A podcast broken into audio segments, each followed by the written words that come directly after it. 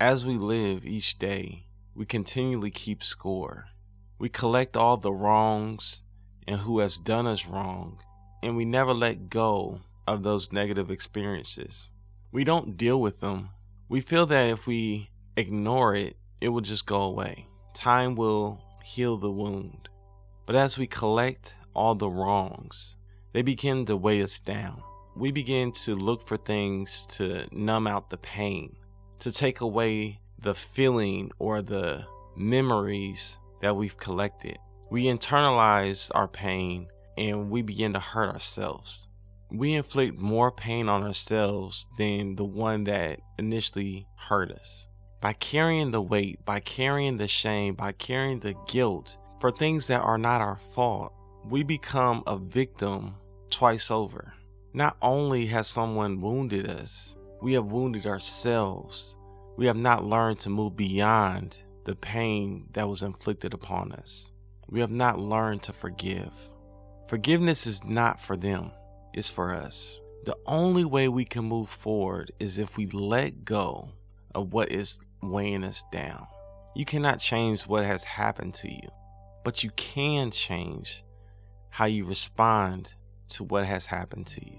The hard thing about forgiveness is the definition of it means to act as if it had never happened, to reset the clock and make the score zero zero. You have stopped keeping score on what has happened, and you give yourself and those around you a clean slate. That is so hard. How can I give anyone a clean slate? And because we can't give them a clean slate, we don't give ourselves a clean slate. We keep having those same issues and memories cycle within our minds over and over and over again. We remain stuck in that space.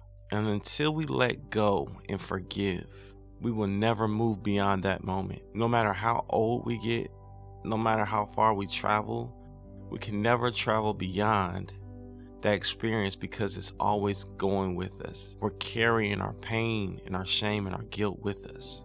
We unlock our freedom with the keys of forgiveness. When we turn in and return back to the moment, we free ourselves from all that has happened in our past, and we give ourselves hope for a brighter future. We don't have to relive the past anymore. We don't have to be who we've been. We don't have to hold on to anything. We have the freedom to let go.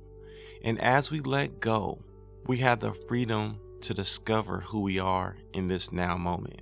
If you're struggling with forgiving someone, in this moment right now, we're going to do an exercise. Repeat after me. I've been hurt. I'm sad. I'm bitter. Someone has hurt me deep. They betrayed me. They made me feel as if I'm nothing. I feel like I'm broken and I don't know how to fix myself. But in this moment, I choose to not carry the burden anymore. I choose to let go of the broken identity that has defined my life. I choose to be set free from all the pain and hurt that has come my way. I let go. I choose to forgive the one that has hurt me. I choose to forgive the one that has betrayed me. I choose to forgive myself. And in this moment, I am free. I am whole. And I am loved. I choose to love myself now.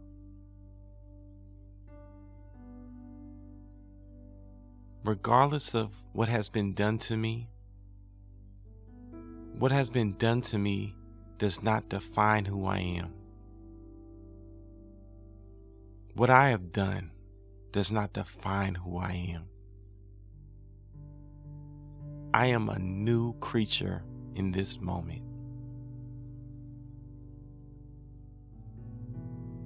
I choose to let go.